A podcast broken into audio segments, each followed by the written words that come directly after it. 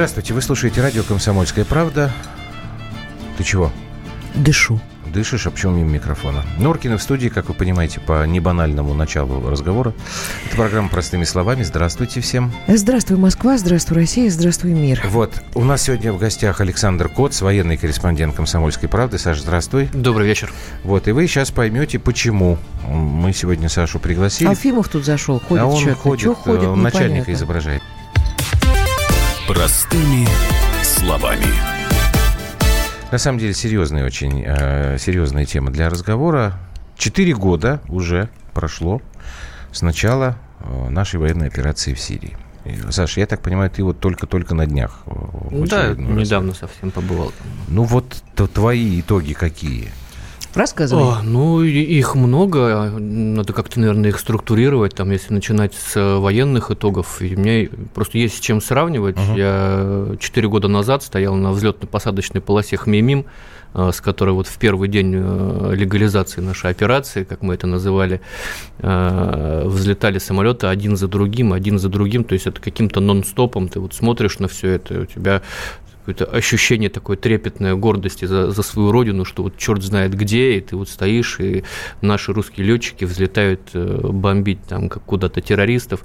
Это такие непередаваемые ощущения, но при этом э, было, было такое ощущение некой сырости, потому что вот полевая кухня, она еще на улице, едят, э, значит, офицеры еще на улице, там под шатрами, живут черти как, э, туалет типа сортир на улице, вот. э, и- и- а я-то видел там разные э, базы, там, в том числе американские, э, там, в Ираке, в, на базе Бонстил в Косово, то есть там условия немножко другие, и вот э, чуть-чуть было обидно за наших а, военных. А тут вот я буквально неделю назад побывал на Хмимиме, ну, слушайте, это небо и земля, то есть э, это теперь настоящая военная база, это не какой-то полевой там городок, да, это реальная военная база э, с нормальными жилыми условиями, с нормальными столовыми, с э, нормальной инфраструктурой, с э, местами, где можно отдохнуть, местами, где можно там а, психологически разгрузиться, это я имею в виду легальные способы.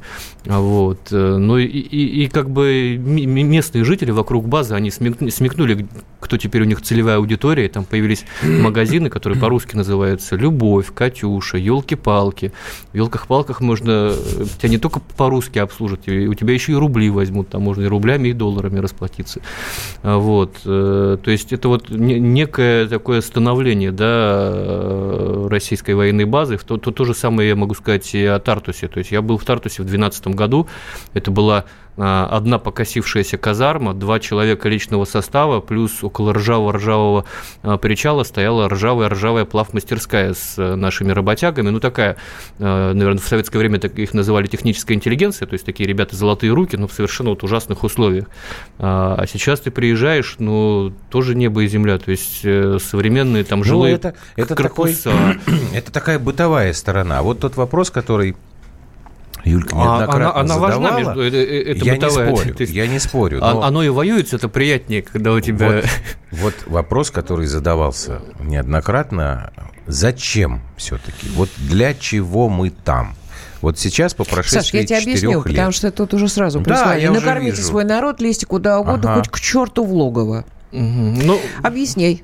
Ну да, можно подумать, что деньги, которые идут на операцию в Сирию, пошли бы на а, оплату там, приютов для животных или пенсионерам там, а, в кубышку. Но нет, конечно, все, вся эта операция проводится, там, э, минимизируется количество учений, увеличивается боевая подготовка в Сирии. В Сирии, собственно, база постоянная, то есть э, э, это не, не, не какое-то временное явление. Ну, пошли мы туда, мы 4 года объясняем, А что мы- зачем? Ну, что вот- мы а вот- пошли... вот смотри, Зачем пошли-то? вот. Вот. мы уже там обжились, Я уже все, уже... По-другому То сейчас то есть, спрошу. уже как- наша как- история когда люди спустя 4 года спрашивают, зачем туда пошли, это значит, что им не нужен ответ, понимаете? Вот, Э, поэтому я перефразирую. А вот смотри, э, тогда и сейчас, вот тогда, 4 года назад, и сейчас, ответ у тебя ровно такой же? Зачем мы туда пошли? Да, причем 4 года Вот, назад вот у, меня, это у меня были сомнения, нужно ли нам туда влезать, потому что, ну, естественно, как, наверное, любой здравомыслящий человек, я прикидывал там разные варианты, а вдруг это будет там второй Афганистан, а вдруг на- Мгм. на- нас оттуда попрут с позором, а вдруг там что-то не получится.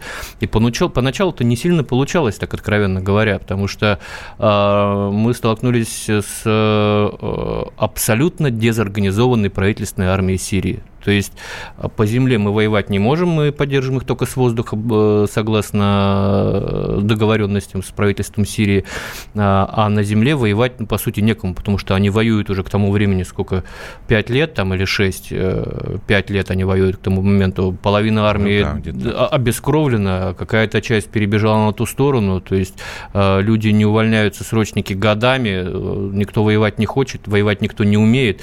Я вспоминаю, там, ну, до смешного доходило, когда э, ну, поставляют там партию, одному из отрядов партию огнеметов «Шмель», они их выкидывают, они говорят, у нас не работают, а они просто не умеют обращаться с этим оружием. И когда э, появился вот этот институт военных советников, да, когда войска начали прямо на передовую направляться э, наши, в том числе и генералы, э, ситуация как-то начала меняться, но и то она менялась очень долго, потому что нет того количества военных сирийских, которые могли бы э, проводить операции на разных, в разных частях страны, поэтому потихонечку сначала на юге порядок наводили страны, а потом, значит, э, в Дамаске наводили порядок, потом где-то в Пальмире, потом в Алеппо, вот по кусочкам, то есть То есть котел, так и котел за учили котлом. людей, э, Учили людей, ну, и- элементарным каким-то и- навыкам, И, да? и то не всех научили. У них там есть пара-тройка подразделений боевых, которые, ну, реально воюют. Вот. А так за, за них там охотнее и иранцы воевали, и, э, не знаю, ливанцы там из э, подразделения Лива Аль-Кудс, и хазарейцы там были подразделения из Афганистана, вот, которые воевали на стороне А правительства вот пока Сирии. мы от этой темы далеко не ушли, а ты вот можешь объяснить, как вот вообще вот в этой каше, такой многонациональной, многоукладной, со своими собственными представлениями о том, что хорошо, что плохо, потому что там есть люди, которых э, там в других странах тоже считают террористами. Как вообще удается поддерживать там какой-то порядок? Ну, порядок там своеобра- своеобразный, это все-таки арабский порядок. э, то Ну есть, вот наша роль э, какая там? Мы, мы как-то этот порядок пытаемся там э, поддерживать или, или нет? Мы отвечаем за что-то свое и, и как-то туда... Мне, мне кажется, только, только мы э, поддерживаем Вот- вот как- и как- говорю, а как какую-то, это какую-то видимость этого порядка, э, но жесткостью, единоначалием, э, жесткой вертикалью подчиненности. То есть понятно, что иранцы там ведут себя достаточно нагло, потому что они считают это все-таки своей вотчиной, и нас Так. пускать по-хорошему-то не, не очень хотят. Но тем не менее, как бы они понимают, что если бы не присутствие России, их объекты там долбили бы э, Израиль каждый вечер, не, не раз там в месяц, как они это делают, а вот просто вот э, пострелять в тире, что называется. Поэтому им приходится считаться с нашим э, присутствием. Поэтому порядок только исключительно за счет э, России. На самом деле, э, если... Но это что? Это, это можно назвать авторитетом? Ну, безусловно, это можно назвать авторитетом, причем авторитетом, который за последние 4 года значительно вырос. И он вырос не только в, в Сирии там, или в Иране, он вырос э, на всем Ближнем Востоке. Я могу об этом говорить. Почему? Потому что я, вот, э, э, шел штурм э, Алеппо, я в это время работал в Ираке на штурме Масула, а, где иракские военные подходили, жали мне руку, вот вы из России, вот Путин у вас молодец, вот вы реально там долбите террористов э, в Сирии, а американцы здесь только делают вид, что они борются с ИГИЛ, а на самом деле вот типа вот бросают нас тут как пушечное э, мясо и устраивают эксперименты какие-то боевые. А Вот, поэтому автори- авторитет, безусловно, он э, э, и авторитет влияния, и авторитет русского оружия э, повысился э, благодаря тому, что мы продемонстрировали способности российских э, вооружений в Сирии. Не только как бы положительные стороны, бывали и э, отрицательные примеры. Вот Сергей Кужегетович в недавнем интервью сказал, что э, 12 образцов вооружений, которые перспективными считались, они просто были сняты с производства, потому что они Ага. не годятся. Он, к сожалению, не назвал, что это были за э, а образцы. зачем называть? Но- Пусть но вот остаются оп- опять же, друзья, опять же, остаются в за- за- зачем мы туда пришли? В том числе и за этим, чтобы испытывать оружие. А где, на ком его еще испытывать? Почему бы не испытать На его на, на террористах? Да. Вот. Ну и армия, как бы, она должна э, в тонусе быть, э, потому что армия, которая не в тонусе, она начинает разлагаться. Это не значит, что мы постоянно должны где-то воевать, но когда э, через реальные боевые действия проходят все командующими округ, командующие округами, все начальники штабов, проходят практически стопроцентно летный состав. А у нас наверное, прям такая ротация была, да? Да, да, серьезная ротация по три месяца, то есть э, там, про, про, практически там вот летный состав почти стопроцентно прошел э, обкатку. Прошли обкатку новые самолеты Су-57, причем с боевым применением, с применением э, вооружения, э, которое они несут. Э, у нас на новый уровень совершенно поднялась там беспилотная разведка, э, чего никогда не было. А тут, пожалуйста, мы, у нас как освещалась война, то есть у нас были э, на, на, на каждый там чих, у нас видеоподтверждение, то есть э, все это сопровождало. Такого не было никогда. Я не помню, чтобы вот так вот, э, с одной стороны, это, конечно, не самое открытое ведомство э, Министерства обороны, но с другой стороны, э, вот то, как это освещалось э, и до сих пор освещается, когда ежедневно публикуются бюллетени Центра примирения сторон, это тоже такое ноу-хау. Ну, поскольку ты сам предложил как-то структурировать эту историю, давайте мы сейчас мы займемся. Сейчас короткая пауза. Александр Кот, военный корреспондент «Комсомольской правды» в программе «Простыми словами».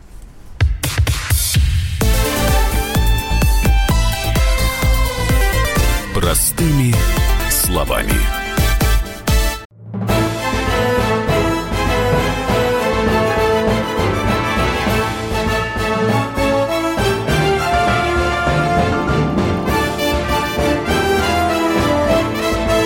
Осень.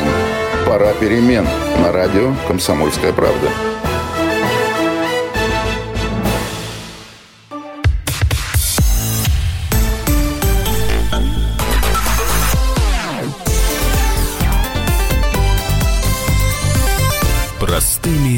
Словами. И сразу простыми словами по горячим следам. Саш спрашивает, срочно скажите, где можно тур купить в магазин в Сирии в елки-палки?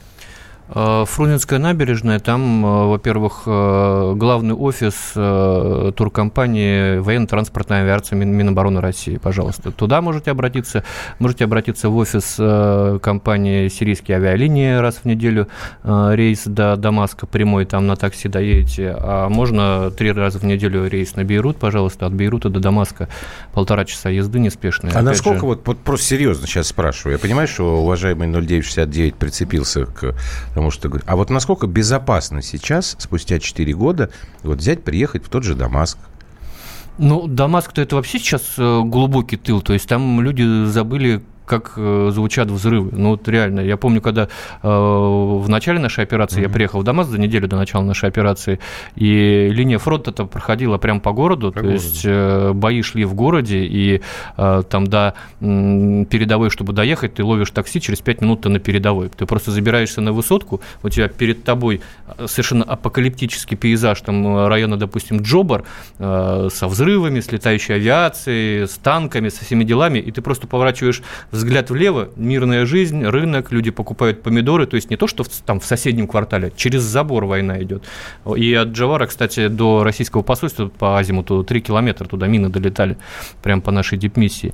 Вот. А сейчас э, все совершенно спокойно. Э, ну, насколько это может быть там в э, поствоенной атмосфере, да, есть, конечно, свои там э, нюансы, э, но Какие, например? Ну, бывают люди не очень уравновешенные психи психологически. В целом к россиянам относятся очень хорошо. А, вот. Э, город, э, ну вот в пятницу в выходной выйти, э, в старом городе в ресторанах места не будет, чтобы надо заранее бронировать, чтобы куда-то сесть. При этом на что они живут, я вот решительно не понимаю, а, потому что... На рубли в елках-палках. В елках-палках, да, потому что страна в, в, в совершенно жесткой, жуткой экономической ситуации, мало того, что под санкциями в блокаде, так еще и все эти военные расходы и так далее, и так далее. Но э, город совершенно спокойный. То есть, если раньше страшно было ехать, условно говоря, на такси из э, Дамаска в Хомс там, или э, в, в Латаке, то сейчас совершенно все, ну, а если все нормально. А вот я хотела просто да. спросить, чисто, чисто такие бабские вопросы, а вот продовольствие, где там какая-то вообще вот, ну, да, жизнь и, вот в этом и, отношении? И, не продовольствие, только, продовольствие не, не, все нормально. и не только от Дамаска? Откуда, вообще, вот как вообще там? откуда вот мирная жизнь, она как по крупицам собирается? Откуда привозят то же самое продовольствие? Потому что я так понимаю, что там же ничего нет, ни производства, Нет, ну сельское хозяйство, сельское хозяйство есть, они по три урожая в год снимают, э, поэтому у них... Что-то осталось, не все еще, да, Ну, или сель- восстанавливается? Сельское хозяйство, ну, люди возвращаются на освобожденные земли, конечно, все это восстанавливается. С Ирана много возят. э, вот У них основной поставщик и, и спонсор сейчас это все-таки, наверное, Иран, а не мы. Ну, вот, поэтому, ну, в принципе, есть все. И американские там сигареты, и э, там американская Кока-Кола. И надо, если там, я уже не знаю, iPhone купить, а iPhone вы там совершенно спокойно все А купите. российского производства что-то почините. есть? А, Ну, ездили к ним э, делегации из Абхазии, обещали мандарины, но я не знаю, зачем сирийцам абхазские мандарины, если они свои три, три урожая в год снимают. Ну, в принципе, они себя продовольствием, вот все, все эти годы войны, они себя обеспечивали, да, Тут это А надо отдать им должное. восстановлением э, А с восстановление как бы стоит на мертвой точке. Это вопрос, который не решен, потому что деньги-то откуда брать? Кто это что, будет все э, восстанавливать? По самым скромным прикидкам это порядка 300 миллиардов долларов. А, причем, ну, надо понимать, что речь идет не о А восстановлении, люди где а- живут? а, ну, где же вот э, Дамаск, если посмотреть, э, ну, понятно, что э, зритель видит картинку, которую ему показывают там журналисты, да, журналисты обычно там ездят на войну, показываются военные там ужасы, а на самом деле это, ну, не вся же страна разрушена, то есть Дамаск, там, ну, вот пригороды, да, Джабар, там, Восточная Гута, они разрушены, сам город э, целый, то же самое, там, если взять Алеппо, ну, одна часть, да, она раздолбана, и там не восстанавливать надо, там отстраивать все заново надо, и вот там, где прошли серьезные бои, там вот реально не восстанавливать, а все, все по новой отстраивать. Вся промышленность, ну вот Алеппо был промышленным центром да, э, страны, она вся разрушена, разворована, вывезена частями там в Турцию, э, вот, э, продана, промышленности там практически нет. Э, Какие-то мелкие производства, да, открываются, даже пивоваренный завод там под Дамаском открылся там, по немецкой технологии. Вот. Но это все, это все, конечно, смешно, то есть если говорить о каких-то промышленных масштабах Вот, э, а, в Сирии Олег, этого нет, к а, он сожалению. сейчас вот слушает тебя, я так понимаю, и задает вопрос. а, То есть вот, вот ты описываешь вот эти э, бытовые такие вещи. И, то есть нам Сирия оказалась нужна больше, чем самим сирийцам, которым, видимо, все по барабану. Пусть кто-то вместо нас воюет, а мы подождем и будем потом вот сидеть в ресторанах непонятно на какие деньги. Ну, зато мы бесплатно получили две базы на Средиземном море. Это вообще не, не, не меряется деньгами. И для а, страны, претендующей на серьезную роль в международной политике, эти атрибуты совсем Так, а вот давайте не тогда лишние. здесь э, чуть-чуть поподробнее. Я предлагаю сейчас послушать э, один комментарий, который вот коллеги собирали сегодня для этой темы. Это э, первый зампред Думского комитета по, роде- по обороне Александр Шерин. Вот что он говорит по этому поводу. За последние годы это одна из существенных операций, в которой Российская Федерация обозначила себя как государство, мнение которого не может игнорироваться. Мы применяли ВКС и продолжаем на сегодняшний момент зачищать территорию от э, незаконных бандформирований. Естественно, очень существенные потери понесла ИГИЛ, запрещенная группировка в Российской Федерации. И, конечно, мы повысили боеспособность наших войск и ВКС. И огромное количество современной военной техники испытали в результате этих боевых боевых действий. Мы повысили в том числе и конкурентоспособность нашего вооружения и продемонстрировали всему миру, в том числе и Соединенным Штатам Америки, наличие у нас высокоточного оружия, которое может обеспечить безопасность нашему государству. Я считаю, что те мероприятия, которые проводились в Сирии, они не только обеспечили сохранность власти за законно избранным президентом Сирии Башаром Асадом, но и подтвердили, что Российская Федерация способна защищать свои государственные национальные интересы. Я считаю, в том числе, та цена на нефть, которая сегодня держится, благодаря которой мы также получаем хорошие доходы, она нужна потому, что нефтяные потоки на международном рынке, они контролируются, и здесь тоже Россия играет не последнюю роль. Отсутствует контрабандная дешевая продукция на рынке нефтяном, что приводит к устойчивой цена на нефть. Александр Шерин, первый зампред Думского комитета по обороне. Вот э, ты сказал, Саш, по поводу того, что мы пытаемся восстановить свое значение, играть свою роль в большем объеме на геополитической такой сцене. Вот с этой задачей справились за 4 года, на твой взгляд? Ну, безусловно. Во-первых, э, как я уже говорил в первой части, мы повысили свой авторитет э, на Ближнем Востоке. То есть э, там к нам относятся с большим уважением и почтением, нежели к Соединенным Штатам Америки. С ними мирятся это, как бы... Это общее абсолютно? Или есть какие-то страны, есть какие-то организации, там, не знаю, народ, не, которые есть, наоборот? Есть организация белых кас... белые каски, которые, ну, наверное, наоборот. Каски, это, а да, если говорить о серьезно. тенденции в целом, то, безусловно, нас считают более Э, прогнозируемого партнера, более взвешенного, более спокойного, не подверженного вот резким скачкам, как э, американская администрация вот, нынешняя, потому что э, в этой сирийской войне, ну, они не хотели нам помогать, они еще и палки в колеса вставляли, там достаточно вспомнить uh-huh. две, два массированных ракетных удара по территории Сирии, после чего мы вынуждены были поставить сирийцам комплексы С-400. Вот, поэтому как бы от нас, э, мы, мы понятный партнер, от нас э, понятно, чего ожидать, и мы не выкидываем вот эти вот коленцы, как э, Трамп. Вот, кстати, что, что в случае с химической провокацией Думе, вот я лично развенчивал всю, всю, всю эту историю, найдя там свидетелей всех этих съемок белых касок. Вот вы, то же самое и с Хан Шейхуном. Это первая химическая провокация, после которой американцы ударили, ударили по аэродрому Шайрат. Вот Хан Шейхуне я был неделю назад Э, это провинция Идлиб, э, совсем недавно освобожденный населенный пункт, по которому якобы Асад э, ударил химическими боеприпасами. Но вот то же самое, освободили город, э, не нашли никаких ни следов, ни свидетелей этой химической атаки. То есть это какое-то вот новое слово в глобальной политике, когда без э, решений Совбеза ООН, без соответствующих исследований Организации по запрету химического оружия, без, не знаю чего, без каких-то серьезных доказательств, просто берется и наносится Э, удар по, по, по мирным городам. А когда второй раз наносили, я напомню, что там э, цели были в том числе в центре Дамаска. То есть институт Барзе, который стоит в таком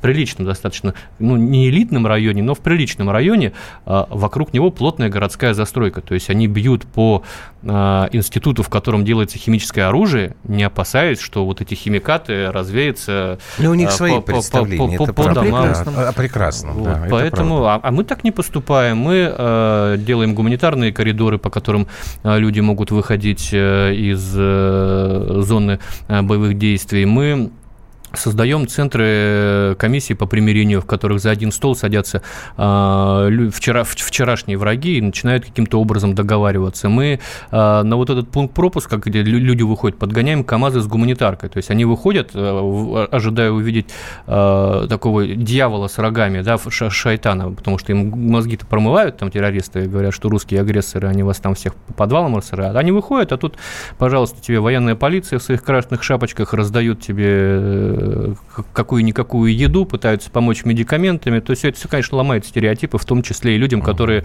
а, долгое время, ну, годы, да, провели э, под информационным прессом э, террористической пропаганды. И это тоже такая победа, которая не менее важна, нежели победа на поле боя. Александр Коц, военный корреспондент комсомолки. После новостей тогда, ладно, следующие вопросы. Да, мы вернемся очень-очень быстро. Угу.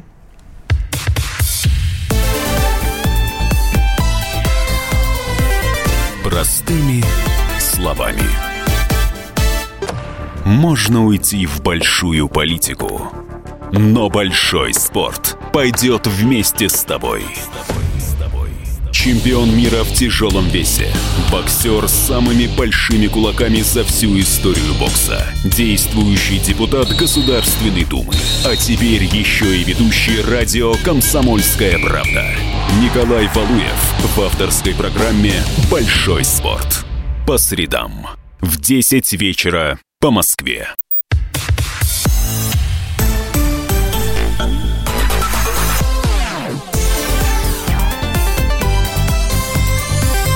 Простыми словами. Продолжаем разговор э, простыми словами с корреспондентом «Комсомольской правды» Александром Коцем. Четыре года войн, военной операции в Сирии. Э, такова тема нашей сегодняшней программы. Саш, вот я слушаю, у меня действительно, ну, знаешь, такая бабская, вот, вот знаешь, это тоже гордость такая. Вот, ребята, наши орлы, молодцы. И то, что ты рассказываешь, что э, они, мы всегда, в общем, ведем себя по-человечески, как, насколько я знаю.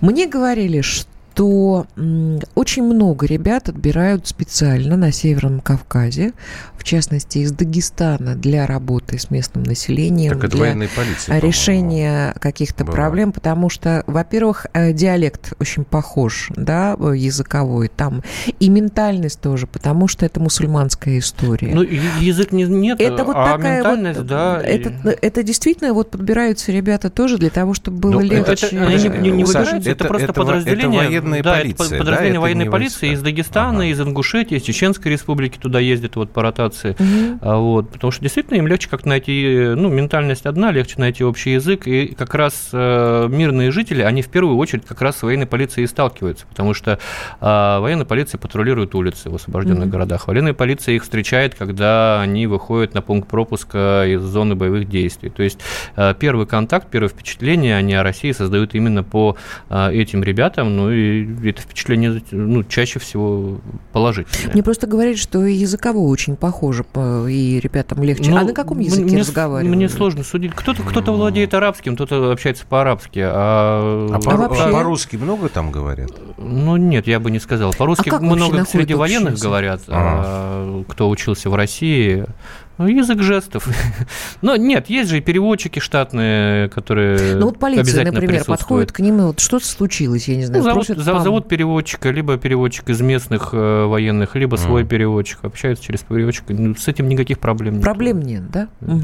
Вот Олег, он сегодня активный, спрашивает, какова численность армии ИГИЛ в настоящее время, за какой срок планируется ее уничтожить окончательно? Это ведь, собственно, один из, наверное, основных вопросов, если мы говорим об итогах операции в Сирии. Значит, давайте говорить так, что ИГИЛ, э, как э, крупнейшая и самая серьезная террористическая организация в истории человечества, разгромлена. А, естественно, остались какие-то вот разбросанные там мелкие отряды, ячейки по стране, но я, я не знаю, кто, кто может их численность вам сказать. А исламское государство, как, как псевдогосударство, оно уничтожено, потому что это а, реально была такая а, здоровенная химера со своими институтами власти, со своими, там, не знаю, налоговой системой, со своей дорожной полицией. То есть вот, э, ну, это было действительно такое э, псевдогосударство, uh-huh. в которое многие верили. Вот как структура ее больше не существует. Есть недобитки, безусловно, есть те, кто, опять же, сбежал в зону деэскалации Идлиб, где сейчас собрано, по разным оценкам, от 50 до 60 тысяч штыков. И, и, и, и сложно, сложно судить, понимаете, у нас, у России главная претензия к Турции – это каким-то образом разграничить так называемую умеренную оппозицию и террористов. А Турция это сделать не может, э, потому что, видимо, не, не, не все там у них под контролем э, в этой провинции Идлиб, э, и насколько серьезное значит, настроение Может, именно радик... радикальных помочь? исламистов там, ну, очень сложно судить. Эрдоган вот... не хочет, чтобы мы тоже вошли как-то? Да, ну, слушай, а, а там... потихонечку уже теснят в провинции Идлиб правительственные силы все, все, всех этих ребят. И вот хан Шейхун отжали. Потихонечку их вот двигают, двигают к границе с Турцией, чтобы mm-hmm. уже и турки там разбирались, что, если они не могут э, уже не, несколько лет э, их просят разграничить, разделить э, оппозицию и террористов. Они этого сделать не могут, к Но мы можем помочь. Ну, Саша, вот еще, такая, еще один момент, который обязательно надо, конечно, обозначить, это наши военные потери. Потому что обязательно спросят, а вот какова цена всего этого? Ну, по официальным данным, это, ну, если мне не изменяет память, 115 человек – а, то есть э, сюда входят и э, военные советники, сюда входят и э, летчики, сюда входят и вот экипаж Ила, который был сбит угу. дружественным огнем из С-200. Вот, это 115 человек. То есть... Ты можешь какую-то корреляцию провести, поскольку не на одной войне было, а на многих вот цифра потерь такая, да, за ну, 4 года? Или это невозможно как-то? Это не, не, не, не, не, неблагодарное дело. Тут важно понять, что э, вот за эти четыре года у нас э, рождалась такая некая новая русская героика, да, героев да. Э, этой, этой войны, причем с совершенно потрясающими, уж извините меня, такую э, терминологию фактуры. То есть взять там Александра Прохоренко, э, который под Пальмирой вызвал огонь на себя, уничтожив тем самым террористов. Взять э, Филиппова, летчика, Романа Филиппова, который, которого сбили боевики как раз в провинции Идлиб. Он приземлился, его окружили, он подорвал себя гранатой, крикнув «Это вам за пацанов». Кстати, эта надпись «Это вам за пацанов» сейчас висит на плакате на штабе смешанного авиационного полка спецназначения на Хмеймиме. Улицы, а Хмеймим – это сейчас такой военный городок, улицы на Хмеймиме названы в честь э, погибших героев. Улица Романа Филиппова, улица Олега Пешкова, которого турки сбили, площадь Валерия Асапова, это генерал, который погиб на передовой под Дейр-Эзором, вот на самой, что ни на есть, передовой под Дейр-Эзором. Вот это такая новая героика, люди, на которых надо равняться. И у меня вот единственное вызывает недоумение, почему до сих пор у нас никто не снял какое-нибудь кино про Сирию. Ну, куча, куча примеров я, наверное, героических. могу объяснить, потому что, наверное, у наших интеллигенции нашей творческой, наверное, такая же позиция, uh-huh. как у Дениса, который пишет нам следующее. Сколько уже НПЗ и нефтяных полей отжали? Вопрос. Есть данные? Хватит тут втирать про светлые цели. Освободить или не делать страну как пирог на части. Вот и вся история. А отжали нефтяные поля это плохо или хорошо? Ну, а, а вдруг там ну, типа... на, на, на приюты собачьи пойдут с, с этих нефтяных деньги, а вдруг пенсионерам ему, ему что-то упадет ему с этих кажется, нефтяных что полей? это не светлые цели ни разу, mm. что мы сохранили. Но вот э, при этом он считает, что мы делим страну как пирог на части. Нет, ну по понятно, что для того, чтобы содержать э, огромную базу и не а, огромные две военных базы и а, не обременять российский бюджет, мы, может, что-то там и отжали. Я небольшой специалист по экономике, а, вот, но а, это было бы логично. Есть, а, это не секрет, информация доступна, определенные структуры, бизнес-структуры российские, которые а, заняты в нефтяной Я просто хочу напомнить Денису. Ну. что мы туда не сами приперлись по своим каким-то, нас туда позвали позвали. Позвали я, я, я бы еще Денису, пришли, Денису поэтому... бы я еще напомнил, что от э, границы э, России до границы Сирии меньше, чем от Москвы до Петербурга, меньше 700 километров, если смотреть от границы Дагестана до э, северных границ Сирии. И за 4 года в Сирии были уничтожены порядка 5000 выходцев из России, стран СНГ русскоязычных. Вы Может, не представляете, я, я просто любит, общаюсь со спецслужбами, у меня хороший контакт с, э, с дагестанскими спецслужбами, они наконец-то вздохнули свободно. То есть у них на порядке меньше стало вот проявление э, религиозного экстремизма, и все те, кто уходили там в лес, они это говорили, да, они все уехали туда. Я, кстати, делал большое расследование в свое время, еще до начала российской операции в Сирии э, тропой джихада я прошел от Дагестана до границы с Сирией. Вот. Это такой конвейер, знаете, когда люди из, прямо из Махачкалы прилетают э, в Стамбул, дальше на автобусе до Хатая, дальше их везут к границе в поселочек Рейханли, они там совершенно спокойно переходили границу, совершенно спокойно выходили потом обратно и возвращались домой. Вот. Так вот, 5 тысяч таких отморозков мы, слава богу, закрыли им дорогу обратно, и они не не смогут не устроить теракт, либо еще что-то, вот, это уже большой плюс. Ну, деньги на самом деле мы ну, можем посчитать. ответ более чем. Так, а вот мы, наверное, сейчас все не успеем. Давайте так, давайте начнем с критического замечания. Это Сергей Жаворонков, мой большой друг. Старший он меня сбежал однажды с программы и, и так и не вернулся обратно. Я ему просто сказал, что я говорю, вы лжете, а он обиделся и убежал. Ну ладно. Ну, Старший эксперт, да, Гайдаровского института э, экономической политики. Давайте мы его послушаем. С точки зрения э, интересов России, Сирия – это просто чистый убыток.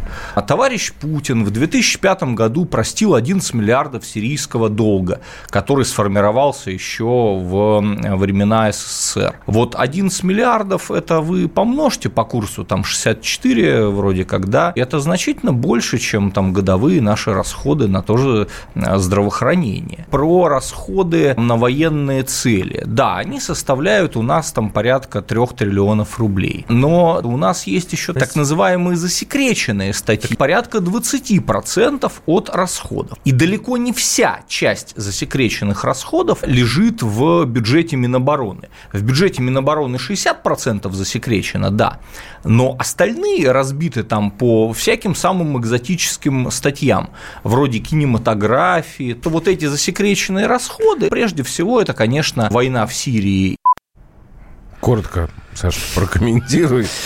Я не, не, не, не уловил как-то вот всех этих засекреченных, незасекреченных, но я еще раз говорю, что, во-первых, мы э, получили две базы, которые просто не покупаются. Э, получили их Это бе- бесла- да. бесплатно и на 49 лет. Во-вторых, мы э, получили авторитет, который тоже за деньги не покупается. Ну, как, давайте как тогда сделаем следующее. Сейчас и в-третьих, я просто не владею материалом, я не знаю, а вот, насколько это правда. А вот мы, мы сейчас сделаем паузу, и потом у нас есть тоже мнение ответное, и там как раз человек, который владеет информацией э, с цифрами, обращается очень умело. Это программа «Простыми словами». Мы вернемся в эфир совсем скоро.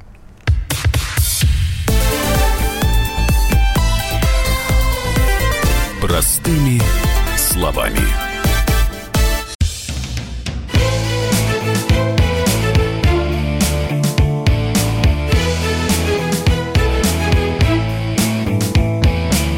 Цвет настроения. Осень. На радио «Комсомольская правда».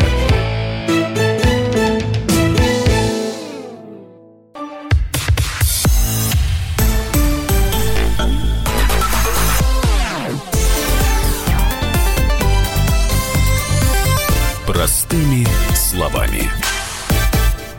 Так, ну и давайте теперь послушаем Дмитрия Абзалова, президента Центра стратегических коммуникаций. Э, Дмитрий Габитович действительно э, цифрами совершенно уникальным образом э, владеет. Вот, собственно, его ответ Сергею... Отличие от Живоронкова. Жаворонкова. Живоронкова.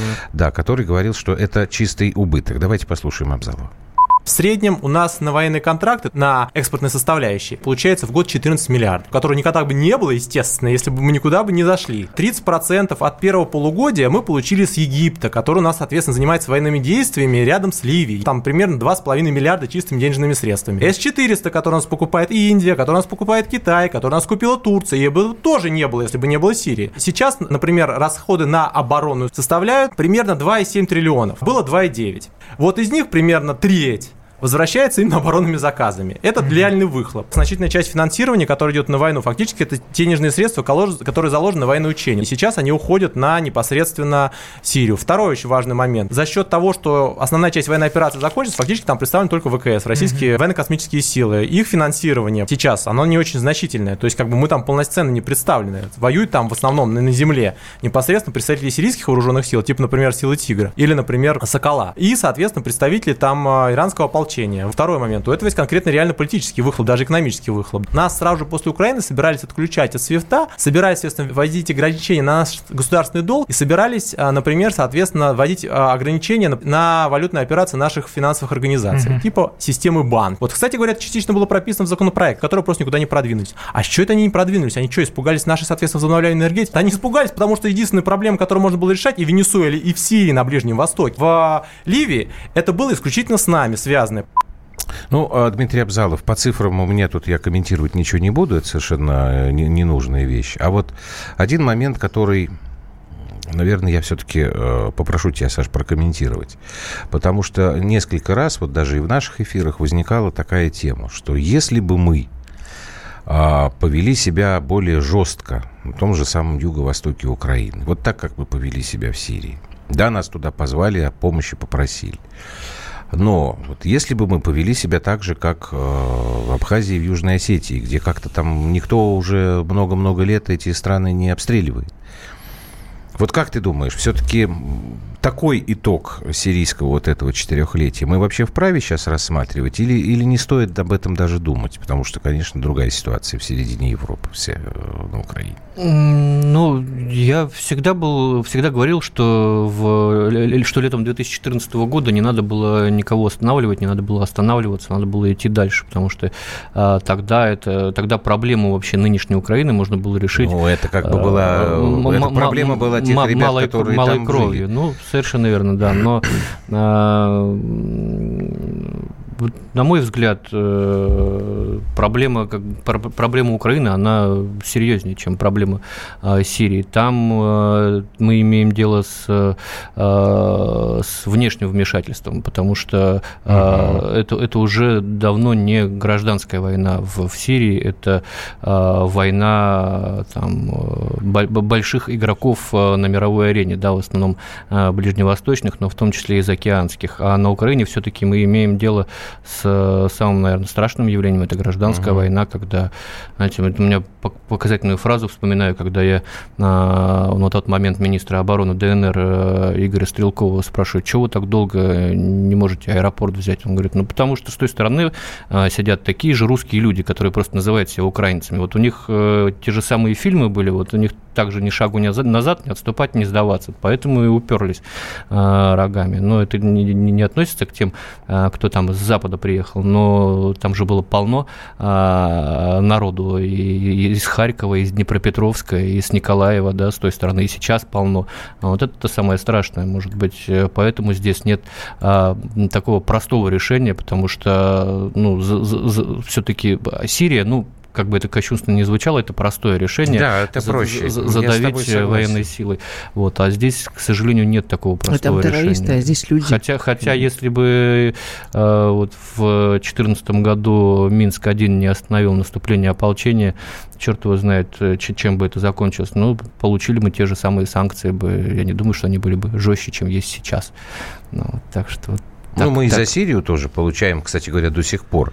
Потому что последняя вот эта история... Я ну, мы и за Крым получаем, что же нам Нет, от ну, Крыма отказываться? Это да, но, слушайте, э, послед... Санкции, понимаете, санкции, ну, это За вот то, что мы туда топливо поставляем на наши базы, и чего? Са- санкции должны, будут э, нам вменять э, за что угодно. Там устанут за, за Крым, начнут за Арктику, устанут за Арктику, начнут за Курилы, устанут за Курилы, ведут за, я не знаю, за Калининград. Все, мы уже как бы обречены жить постоянно при, при, при санкциях, и к этому надо да привык, на, нет, привыкнуть и, надо и просто, расслабиться. Надо просто себе как бы в сознании отложить, что мы всегда жили при санкциях. Был маленький-маленький какой-то период, когда этих санкций не было. А вы думаете, что Советский Союз жил вне санкций, что ли? Один Джексон Вейник несчастный, сколько десятилетий, как-то уже, по-моему, Шувалов тогда сказал, что надо отменять, потому что все евреи, которые хотели уехать из Советского Союза, давным-давно закончились. И все уехали. А эти санкции, причем они были такие приличные санкции на самом деле. Так что про эту тему вообще, мне кажется, говорить абсолютно бессмысленно. Это вечная история. Когда обратно туда? Ну, надеюсь, что не скоро. потому что, ну, как, как только начнутся какие-то телодвижения вокруг э, провинции Идли, потому что, ну, совершенно очевидно, что э, вот та ветвь, которая сейчас идет о создании там конституционной комиссии, эта ветвь, ну, на мой взгляд, тупиковая.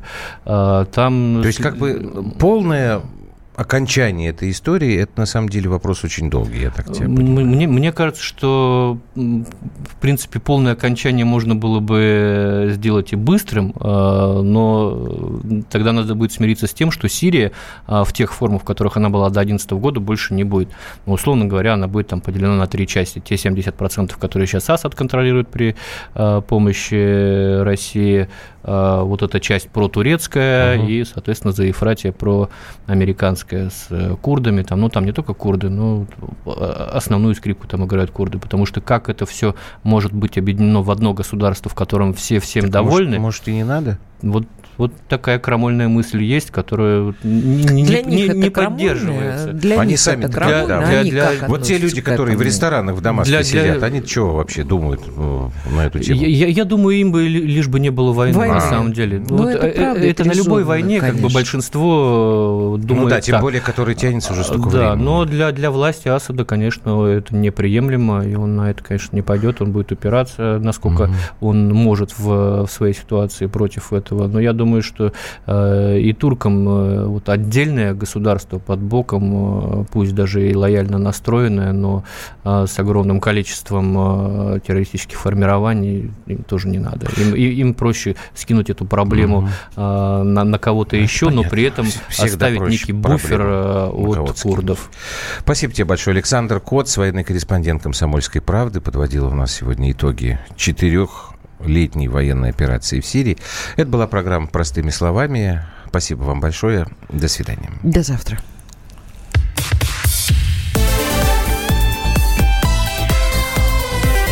Простыми словами. Лучше и сто раз услышать, и сто раз увидеть. Наш эфир на YouTube-канале «Радио Комсомольская правда». Для всех, кто любит по-разному. И ушами, и глазами.